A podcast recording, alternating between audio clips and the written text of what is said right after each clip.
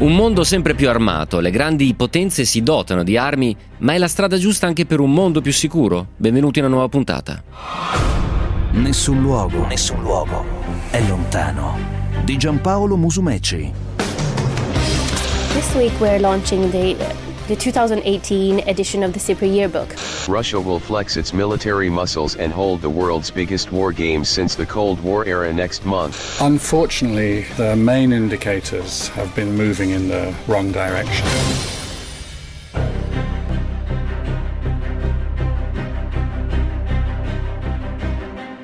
Buona serata, ben ritrovati gentili ascoltatrici, gentili ascoltatori. Questo è Nessun Luogo Lontano. Vi porgo i saluti anche da parte della squadra di Nessun Luogo. C'è Antonio Talia, Lidia Cordella, Marianna Di Piazza e anche questa sera Andrea Roccabella in regia.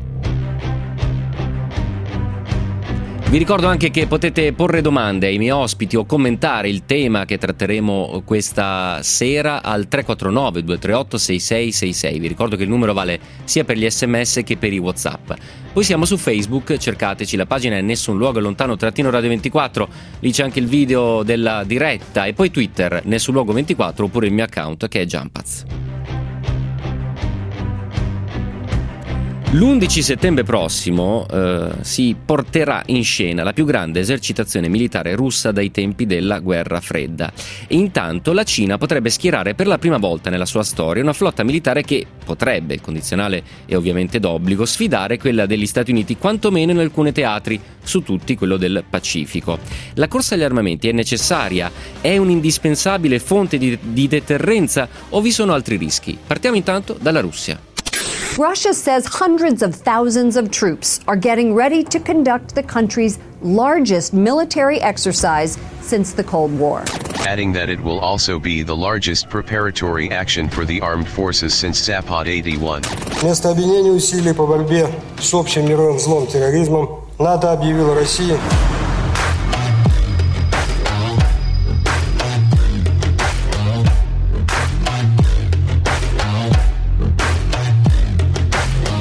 E come avete sentito, i media internazionali hanno dato grande risalto a questa eh, prova di forza eh, militare. Il nome dell'operazione è Vostok 2018, si svolgerà al confine tra Russia, Cina e eh, Mongolia.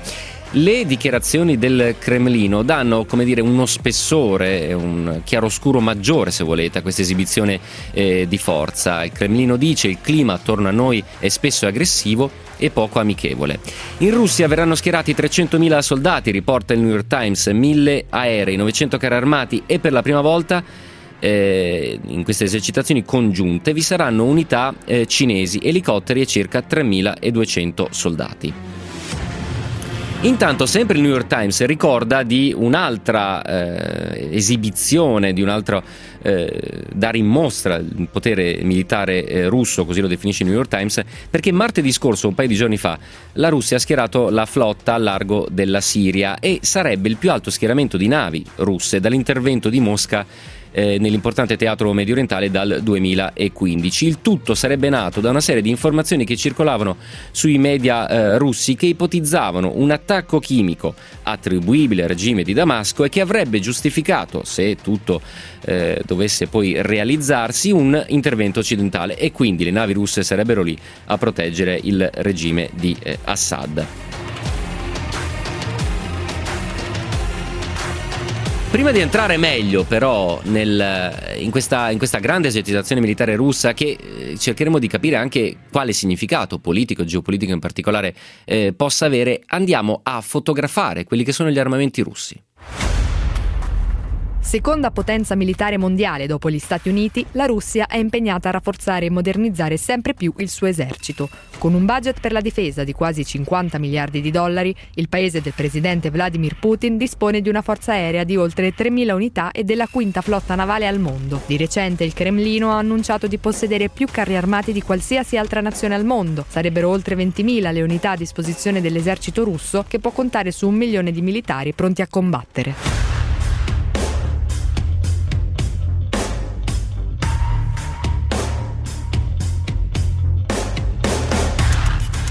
Buonasera e ben ritrovato a Nessun Luogo Lontano al generale Vincenzo Camporini, eh, attualmente vicepresidente di IAI, Istituto Affari Internazionali. Generale, buonasera, ben ritrovato.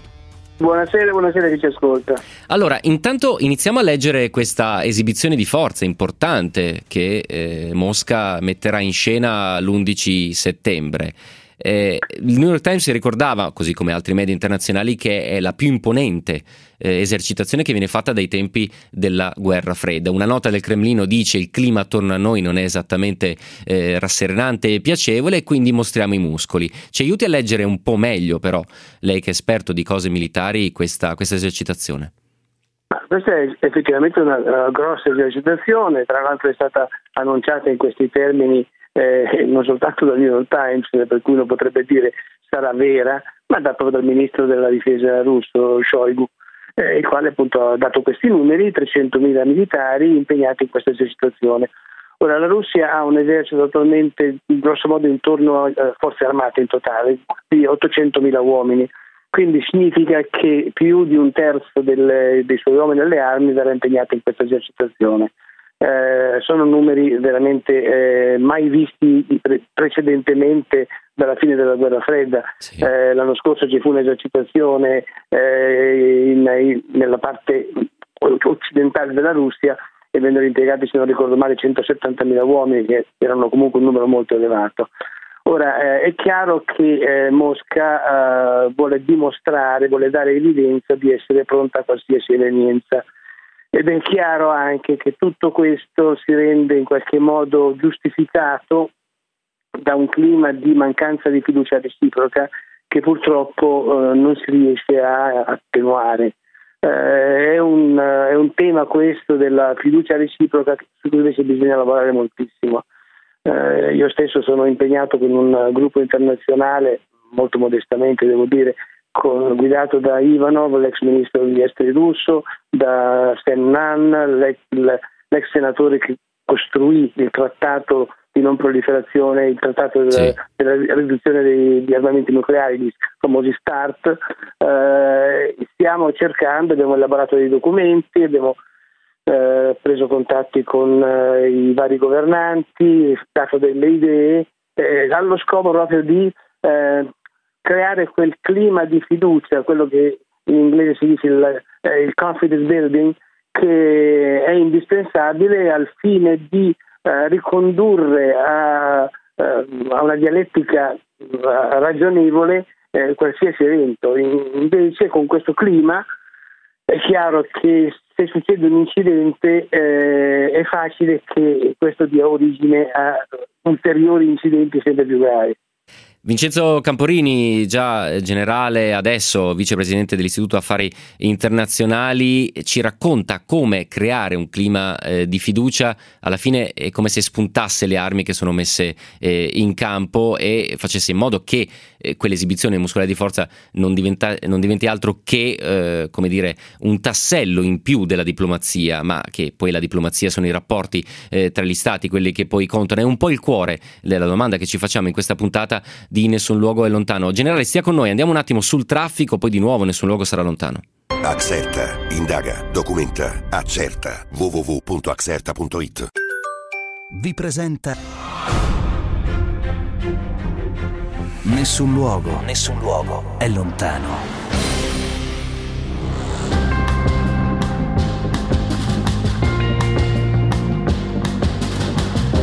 Ritrovati gentili ascoltatrici, gentili ascoltatori, questo è Nessun Luogo Lontano. Il cuore della puntata è una domanda la corsa agli armamenti è davvero efficace, le esibizioni muscolari, quella che vi stiamo raccontando dell'11 settembre da parte della Russia, la più grande esercitazione a partire eh, dalla guerra fredda ormai conclusasi, ha un valore evidentemente anche politico, anche di deterrenza, lancia dei messaggi al, all'Occidente, ma avere armi, avere tante armi, ammodernarle, magari testate nucleari, è un tassello indispensabile della, della diplomazia. Ne stiamo ragionando con il generale Vincenzo Camporini, che è anche vicepresidente dell'Istituto Affari internazionali.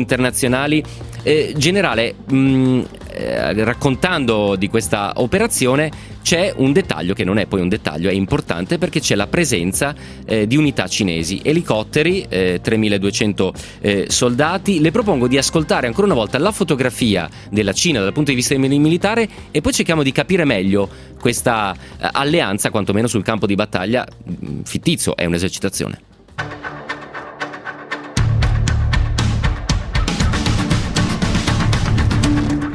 L'esercito popolare di liberazione, ossia l'esercito cinese, sta attraversando ormai da anni una profonda fase di ammodernamento che mira, tra le altre cose, ad aumentare le sue capacità di proiezione su scenari di immediato interesse, come il Mar Cinese meridionale e più in generale il Pacifico. Molti analisti sostengono che il mondo dovrà abituarsi a un esercito cinese sempre più coinvolto in vari scenari. Secondo i dati dell'Istituto di ricerca SIPRI, la Cina ha stanziato circa 228 miliardi di dollari per il suo esercito nel 2017, con un incremento del 5,6% rispetto al 2016.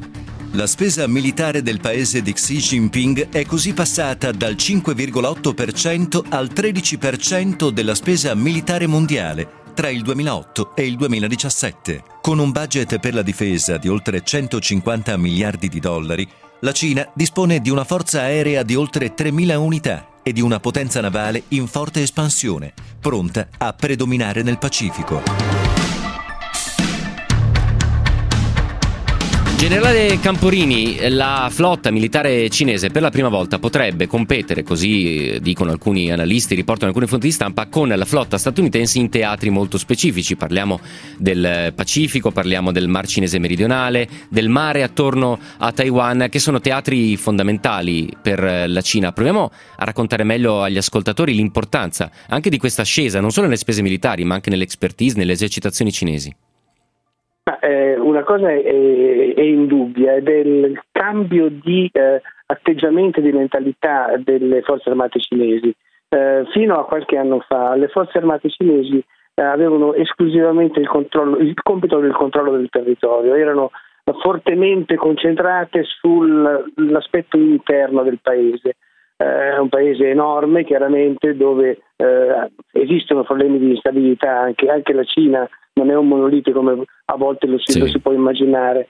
Eh, da qualche anno a questa parte c'è stata la decisione, presa in modo assolutamente eh, esplicito, di trasformare questa forza in forza di proiezione. Che cosa vuol dire dal punto di vista pratico? Vuol dire ad esempio acquisire le portaerei. Eh, senza le portaerei fare proiezioni di forza diventa quasi impossibile. Uh, invece adesso la Cina comincia a vedere dei portaerei e sta uh, mettendo a punto dei, dei portaerei addirittura concepite e costruite totalmente in Cina, mentre prima aveva preso de, de, degli scafi russi e li aveva in qualche modo ammodernati. Quindi da questo punto di vista eh, la Cina ha cambiato completamente atteggiamento. Eh, avete anche accennato quelle che sono le cifre. Ora, sì.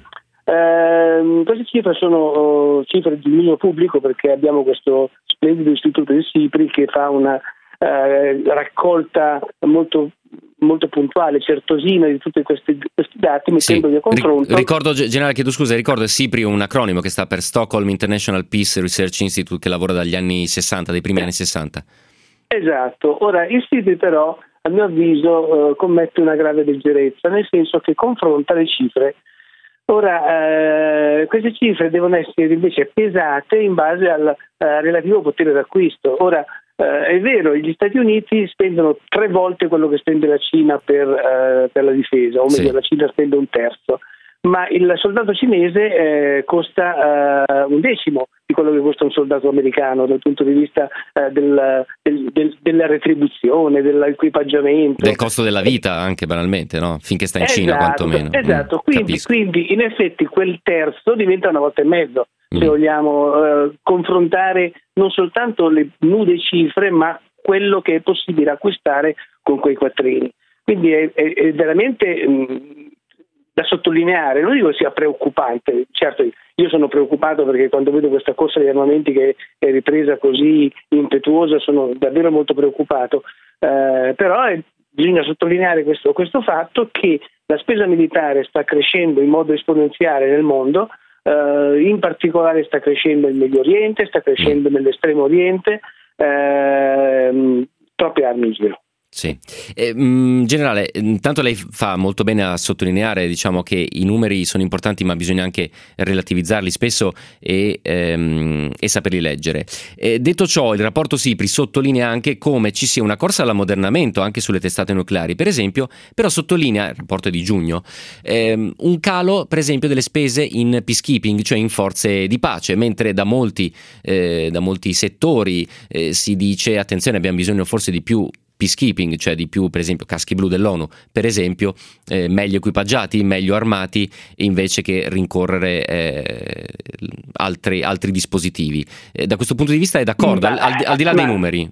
Eh, ma al di là dei numeri, mm. il discorso della eh, non è più eh, di moda fare peacekeeping, eh, diciamo che eh, si è perso l'entusiasmo a farlo, si era partiti con delle splendide idee, portiamo la, la pace e la sicurezza in, in giro sì. per il mondo eh, i risultati di tutte le attività di peacekeeping sono stati largamente inferiori alle aspettative. C'è stata eh, in sostanza una stanchezza da parte dei paesi che fornivano queste capacità e quindi il focus eh, si è necessariamente attenuato eh, su questo tipo di attività a favore delle attività militari classiche alle quali però si sono affiancate tutte le attività nuove. Adesso si, si parla correntemente di guerra ibrida, si parla di omini verdi, si parla di cyber, eh, si parla di tutta una serie di attività eh, a carattere ostile eh, che mh, in realtà non eh, richiedono un esercito, non richiedono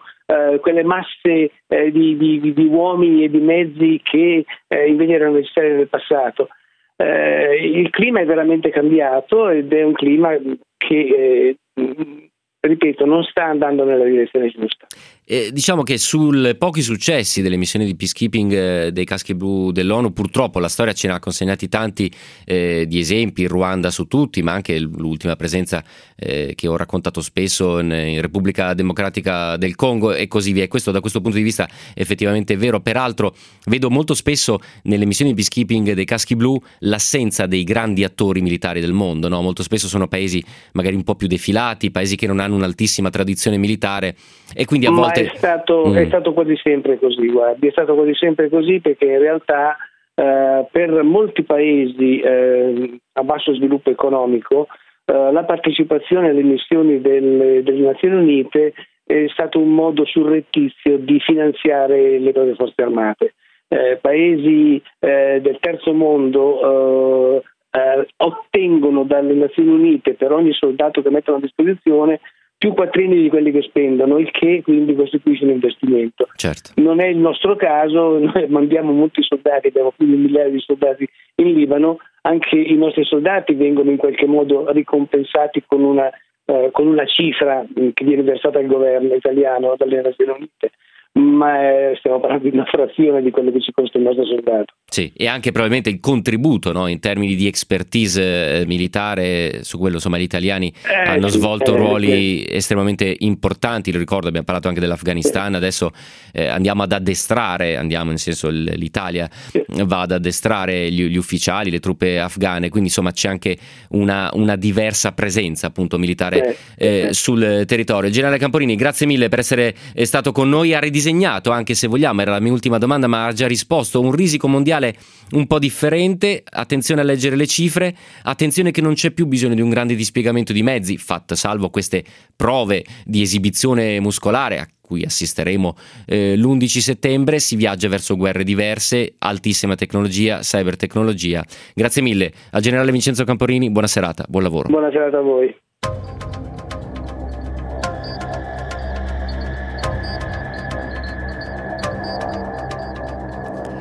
349 238 6666 c'è chi ricorda, giustissimo, anche la ex, la ex Jugoslavia eh, dove il ruolo controverso dei caschi blu è stato messo in luce, io richiamavo alla mente un paio di esempi africani che sono quelli che più, i teatri che più eh, frequento. Allora abbiamo parlato di SIPRI che è questa ricerca annuale che viene svolta dal da questo istituto di eh, Stoccolma. Andiamo a sentire i risultati dell'ultima ricerca e poi iniziamo a commentarli col prossimo ospite. Since 2011, defense spending decreased significantly over the next five years. As political tensions have risen over the last decade, military spending across the globe has also shot up. US, NATO, and those countries the US classes as major non NATO allies.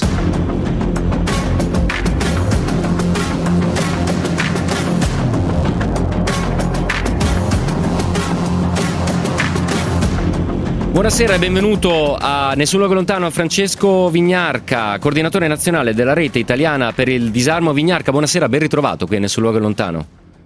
Buonasera a tutti voi. Allora, innanzitutto, siccome a noi piace dare i numeri, diamo i numeri del SIPRI e poi iniziamo a commentarli insieme, Vignarca. Sono oltre 14.000 le testate nucleari oggi in possesso di nove paesi in tutto il mondo. Si tratta delle potenze che siedono nel Consiglio di sicurezza dell'ONU, ossia Stati Uniti, Russia, Regno Unito, Francia e Cina, cui seguono quelle ufficiose, ossia India, Pakistan, Israele e Corea del Nord. La cifra è contenuta nell'ultimo rapporto di SIPRI, l'Istituto di ricerca internazionale di pace di Stoccolma, che ogni anno pubblica numerosi dossier sugli armamenti. Secondo i dati diffusi dall'Istituto nel 2017, il totale della spesa militare mondiale è salito a 1.739 miliardi di dollari, con un aumento dell'1,1% rispetto al 2016.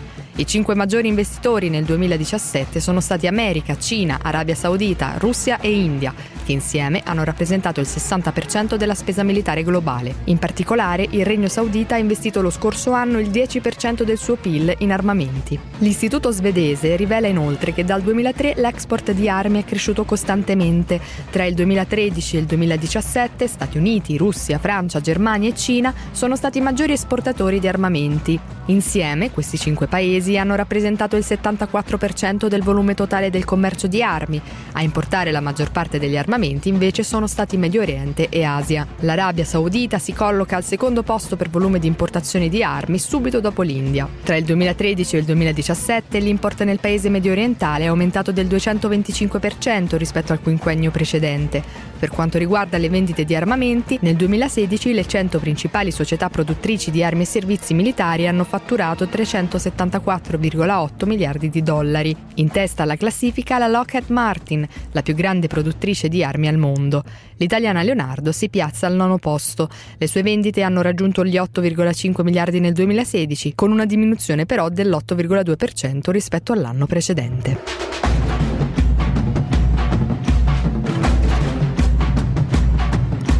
Questi numeri nudi e crudi, ma come ci ricordava il generale Camporini, bisogna anche leggerli e compararli, relativizzarli rispetto ai eh, diversi eh, paesi. Francesco Vignarca, coordinatore nazionale rete italiana per il disarmo, i dati SIPRI non solo ci consegnano questi numeri ma ci danno anche delle tendenze. Le tendenze sono che per esempio si va verso l'ammodernamento eh, di tutto l'arsenale nucleare, ma lì come ci ricorda un ascoltatore molto molto attento, attenzione che le spese nucleari magari servono anche per tenere in sicurezza eh, i siti eh, nucleari. E poi c'è quell'altro aspetto, Vignarca, che il peacekeeping va sempre meno di moda, così diceva il generale Camporini, ma eh, quello che è vero è che si spende sempre meno in peacekeeping e ahimè i teatri che frequento io ne avrebbero eh, parecchio bisogno. Vignarca, intanto un primo commento su quei, su quei dati.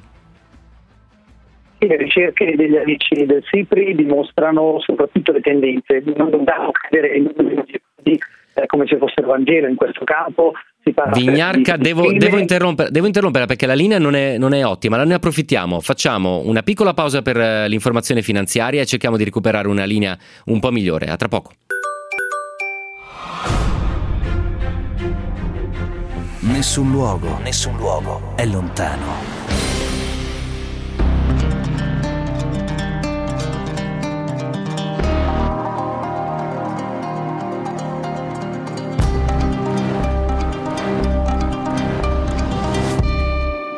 La corsa agli armamenti rende davvero il mondo più sicuro. Le esibizioni muscolari che vi abbiamo raccontato a inizio trasmissione, quella esercitazione militare la più grande, la più massiccia dai tempi della guerra fredda, l'11 settembre al confine tra Cina e Mongolia, eh, Mosca metterà in campo 300.000 uomini. Pensate su un effettivo dell'esercito di 800.000, siamo quasi alla metà dell'intero esercito russo che verrà appunto eh, schierato. Sono segnali anche evidentemente politici. Il Cremlino non l'ha nascosto, ha detto il clima attorno a noi non è esattamente particolarmente favorevole.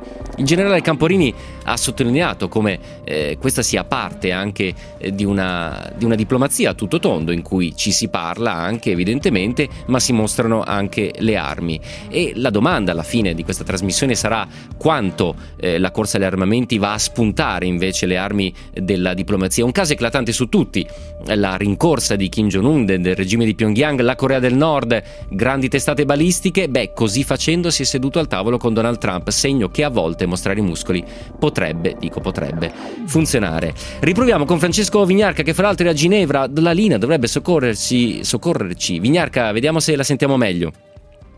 Speriamo, speriamo, io Vediamo. lo sento comunque Eccoci. bene. Perfetto.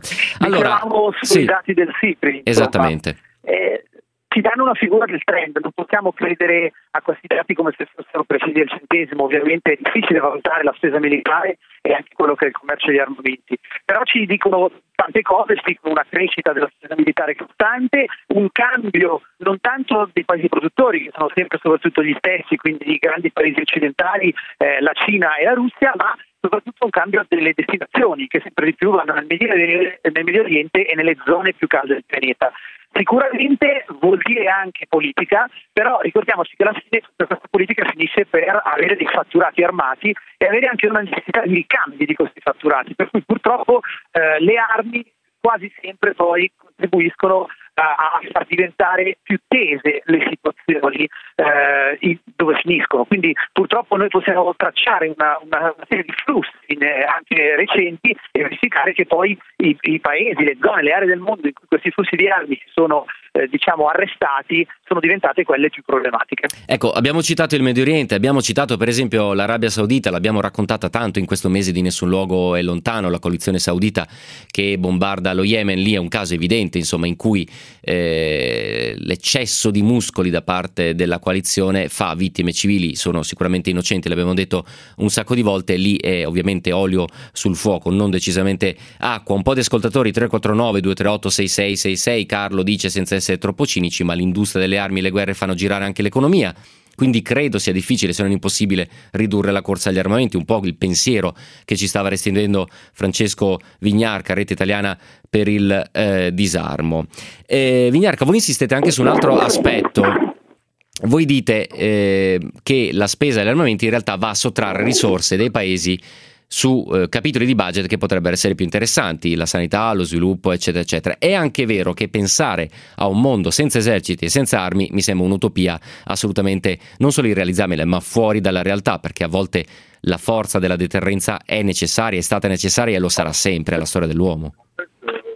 Ma non lo so, eh, spesso e volentieri tutte le nuove, le nuove innovazioni che hanno portato poi, che ne so, al, al, ehm, al suffragio universale eh, o alla abolizione del metà del mondo della pena di morte sono partite come appunto utopie irrealizzabili. Eh, forza è una cosa, violenza è un'altra e questo lo possiamo sperimentare dalla nostra vita quotidiana fino anche a quelle che sono le dinamiche appunto sociali ed economiche. Sì. Noi non solo diciamo che la spesa militare, la spesa degli armamenti sottrae eh, risorse eh, appunto a, a, a spese diverse che potrebbero essere più sensate dal punto di vista etico, razionale, ma che anche economicamente non funzionano. Tutti i dati dimostrano, eh, tutti i dati recenti della Peace Economics dimostrano che eh, l'investimento nella difesa, certo, porta dei ritorni, ma porta a una distruzione di capitale umano, una distruzione di relazioni diplomatiche e anche un minore ritorno economico che potrebbe essere assolutamente compensato. Anche in termini di posti di lavoro, c'è una splendida ricerca recente della University of Massachusetts, rilanciata anche dall'OIF di Sydney, che tra l'altro fa un'ottima analisi sul peacekeeping di cui avete parlato prima,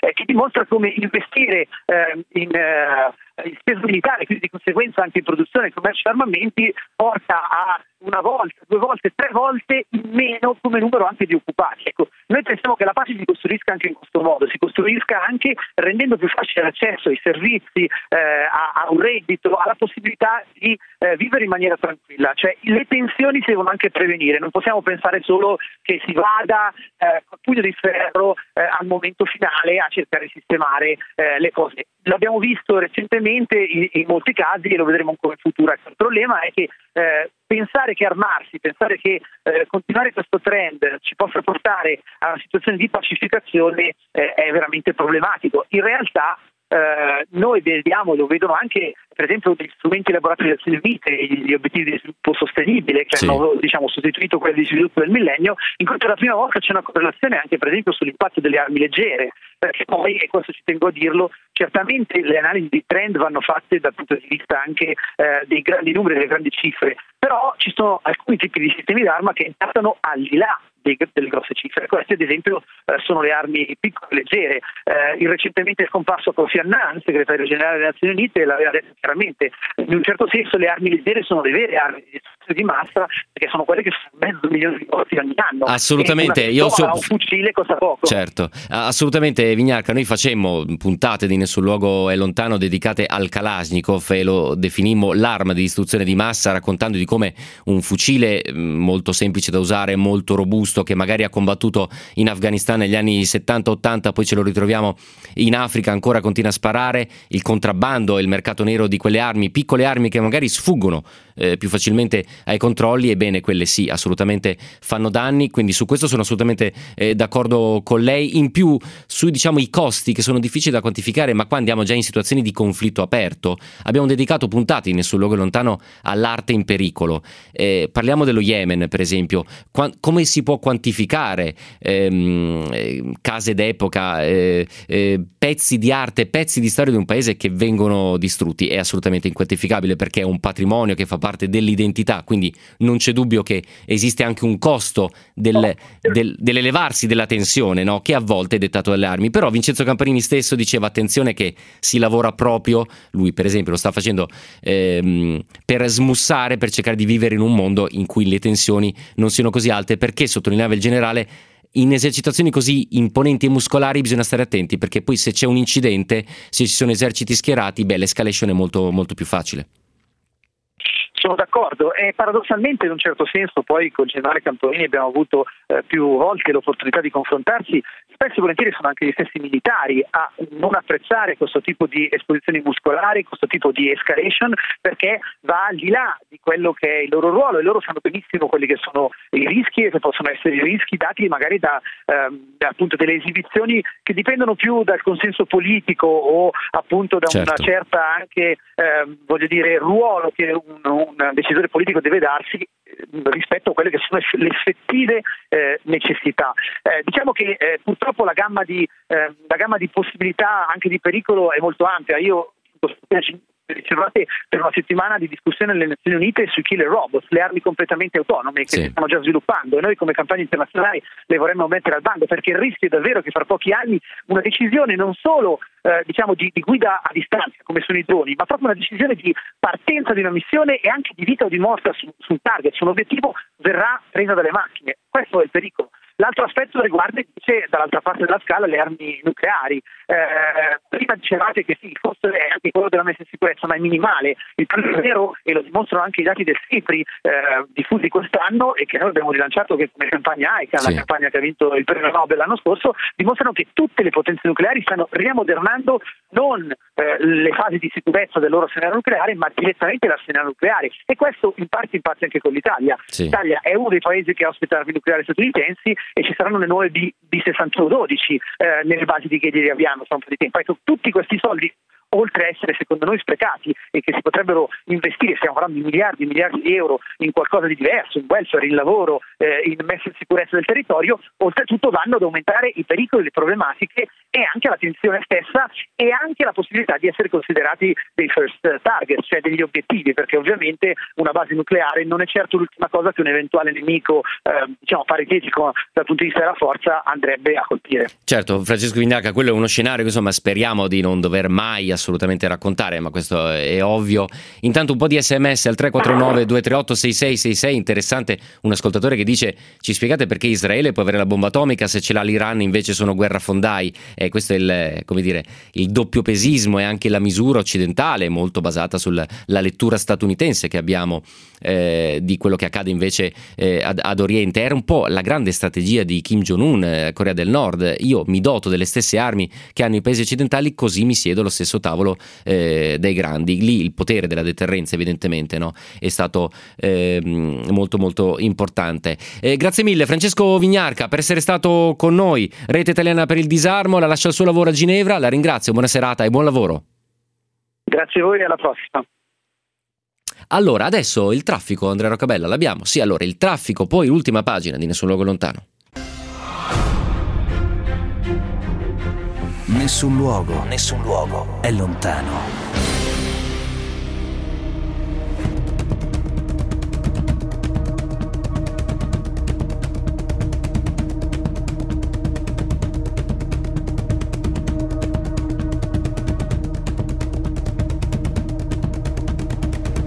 Ben ritrovati, gentili ascoltatrici, gentili ascoltatori, penultima puntata di Nessun Luogo Lontano, è la nona stagione, ancora domani e poi ci saluteremo. Beh, in, in questa penultima puntata abbiamo deciso di complice la notizia di questa grande esercitazione russa, questa grande esibizione muscolare, la notizia che la flotta cinese si è riammodernata e può competere in alcune zone con gli Stati Uniti, il rapporto SIPRI uscito a giugno, ci siamo posti una domanda, un mondo più armato e un mondo più sicuro?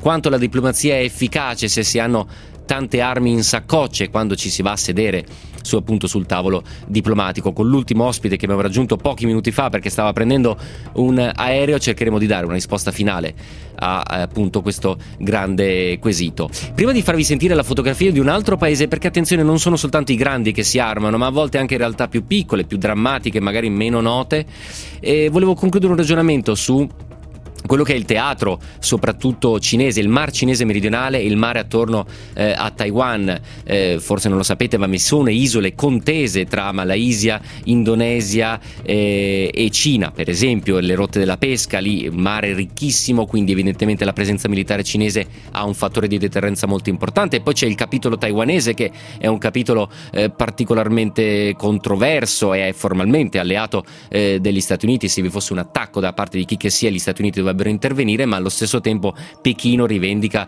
la sua predominanza eh, territoriale. Ebbene, proprio su quei mari dove la diplomazia stenta a trovare un accordo, ebbene cosa fa Pechino? Beh, potrebbe schierare una flotta che per la prima volta potrebbe compararsi a quella statunitense.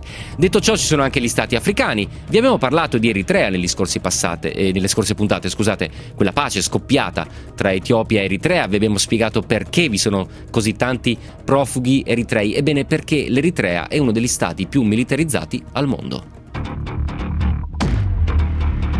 Dopo la fine della guerra con l'Etiopia nel 2000, il governo eritreo ha esteso il servizio militare di leva obbligatorio a tutta la popolazione a partire dai 17 anni. Nonostante le autorità di Asmara dichiarino che la leva duri 18 mesi, il servizio militare continua a essere a tempo indeterminato. Non ci sono dati precisi sulla spesa bellica del paese, ma la vasta dimensione dell'esercito fa dell'Eritrea uno degli stati più militarizzati al mondo. A causa dell'atroce dittatura del presidente Isaias Afewerk, il paese viene viene definito la Corea del Nord africana. Le condizioni del servizio militare sono considerate al pari della schiavitù e i soldati sono spesso costretti a lavori forzati, oltre che ad abusi fisici e torture. La leva impedisce così il normale svolgimento della vita privata dei cittadini ed è anche condizione necessaria per ottenere il passaporto. E se volete, rispetto al caso di Russia e Cina, è pur sempre un caso di scuola, ma totalmente estremo. Il regime non lascia trapelare evidentemente quanta percentuale del PIL investe eh, in, in, armi. Una cosa è certa che è un caso totalmente estremo di militarizzazione che toglie energie, toglie risorse al paese stesso. Vedremo se questa nuova apertura col nuovo premier etiope darà anche una diversa svolta politica e anche alla corsa agli armamenti da parte di eh, Asmara. Allora, ehm, un mondo più armato è un mondo che lascia meno spazio alla diplomazia internazionale. Se facciamo vedere le armi parliamo di meno? L'abbiamo chiesto al professor Giuseppe Nesi, insegna diritto internazionale e preside della facoltà di, di giurisprudenza dell'Università di Trento ed è stato anche consigliere giuridico del presidente dell'Assemblea generale delle Nazioni Unite. Un mondo più armato lascia meno spazio alla diplomazia? Sentite. È chiaro che l'uso, la minaccia dell'uso della forza armata è una delle componenti della politica internazionale, lo è sempre stato e sarebbe strano che così non fosse, perlomeno fino a quando le armi non verranno eliminate dalla, dalla scena internazionale. Eh, allo stesso tempo è chiaro che eh, non è eh, un mondo più armato, un mondo più sicuro, si può invece dire al contrario che eh, i rischi eh, possono, aumentano nel momento in cui le armi sono fin troppo diffuse e gli strumenti di controllo, le catene di comando eh, finiscono col non essere eh, praticamente eh, controllabili.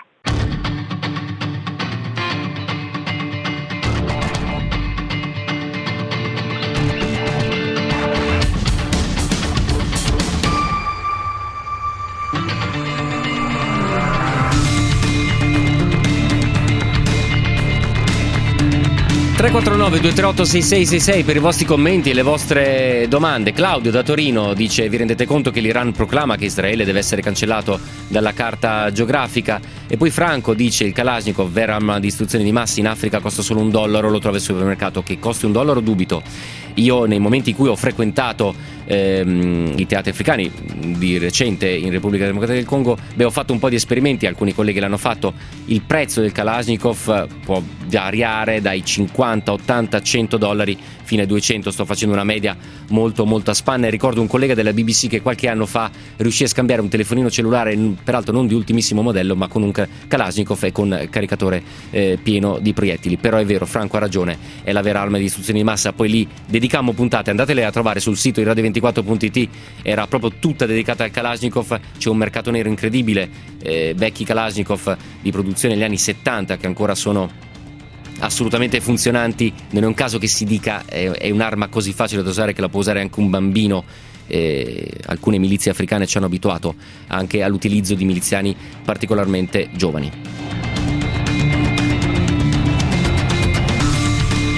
Vi ho fatto sentire la voce di Giuseppe Nesi, insegna diritto internazionale ed è preside della facoltà di giurisprudenza all'Università di Trento.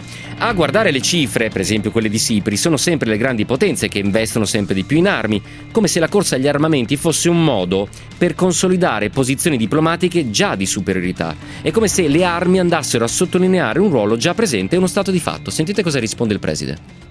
Eh, purtroppo questo eh, è, nella, eh, è, nella, storia, quindi è un dato inconfutabile che difficilmente eh, può essere contraddetto. Allo stesso tempo però eh, è chiaro che l'escalation delle armi riguarda tutte le parti di solito in un conflitto, perché altrimenti ci sarebbe la prevalenza dell'uno sull'altro.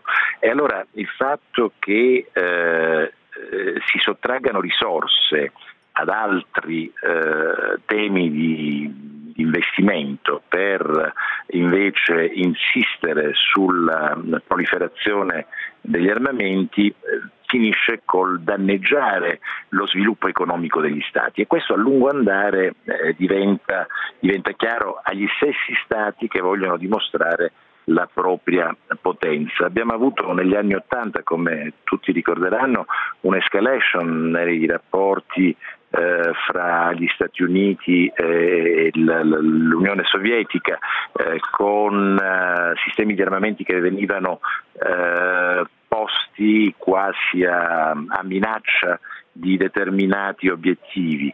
E ovviamente degli sistemi di difesa che dovevano controbilanciare questi, questi armamenti ma è chiaro che eh, anche le grandi potenze si, sono rese, si resero conto all'epoca di come eh, questo non avrebbe in realtà migliorato eh, né la loro sicurezza né la loro immagine di forza rispetto alle controparti. Eh, io credo che nel lungo periodo eh, si, le, anche le grandi potenze eh, devono necessariamente prendere atto che non è possibile una escalation eh, continua e mettere invece piuttosto eh, mano a dei negoziati eh, che tendano, come è successo invece nel, dopo, nell'ultima parte della guerra fredda e come è successo anche dopo, eh, devono tendere a dei negoziati che portino a un, un controllo eh, degli armamenti, non, non a una proliferazione ad ogni costo. Era sempre la voce di Giuseppe Nesi, preside della facoltà di giurisprudenza all'Università di Trento, intanto al 349 238 6666 un ascoltatore parlando del teatro, diciamo, cinese, ricorda anche le tensioni con il Giappone. Per le isole contesi il Giappone, scrive l'ascoltatore, si sta riarmando in risposta, valuta persino di modificare la Costituzione pacifista imposta dopo la guerra.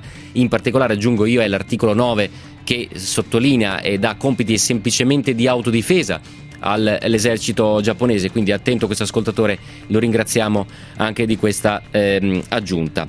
Allora, eh, concludiamo invece il ragionamento perché siamo quasi in chiusura con il professor Giuseppe Nesi, col preside della, fa- della facoltà di diritto a Trento eh, lui da giurista internazionale l'ho solleticato sul fatto, e questo è un tema a me caro, eh, dal punto di vista del diritto internazionale abbiamo abbastanza strumenti, abbiamo abbastanza leggi e le organizzazioni sovranazionali sono sufficienti a regolare i rapporti e evitare così la proliferazione o la minaccia o addirittura l'uso delle armi. Sentiamo il settore delle, dei negoziati, ecco, il settore diplomatico dei negoziati in materia di armi è uno dei settori più sviluppati in ambito diplomatico. Eh, la prima commissione dell'Assemblea Generale delle Nazioni Unite è proprio quella che si occupa di disarmo ed è eh, quella nella quale, eh, così come avviene paradossalmente per la sesta commissione, che è quella giuridica dell'Assemblea Generale delle Nazioni Unite, le eh, decisioni eh, vengono eh, seguono un, it- un, itinerario di preparazione dei documenti che eh, spesso porta a delle decisioni condivise. Ehm, questo significa che eh, nell'ambito eh, dei, della lotta alla proliferazione nucleare o, o, al controllo, o per il controllo degli armamenti, eh, la diplomazia può e deve svolgere un ruolo fondamentale. Si potrebbe paradossalmente dire che le armi ci sono perché poi deve esserci un momento di sintesi eh, nei rapporti fra le grandi potenze e quindi eh, è quello il campo nel quale poi eh, si trova un bilanciamento delle, delle forze, un bilanciamento degli interessi. Gli armamenti come tassello, ma come un in più, come un accessorio, una parte integrante di una più ampia strategia di, di, di diplomazia internazionale. Così il professor Giuseppe Nesi, preside della facoltà di giurisprudenza di Trento, racconta quella che è la diplomazia internazionale e diciamo in qualche modo l'auspicio con il quale voglio chiudere questa puntata. Per cui Andrea Roccabella andiamo coi titoli di coda.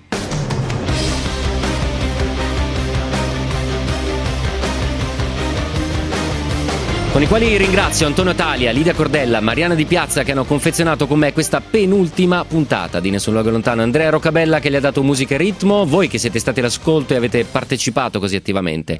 L'appuntamento è domattina ore 6 all'alba, presto presto fate un bel jogging, vi rascontate la puntata, oppure domani ore 18 per l'ultima puntata. Intanto un saluto e una buona serata da Giampaolo Musumeci.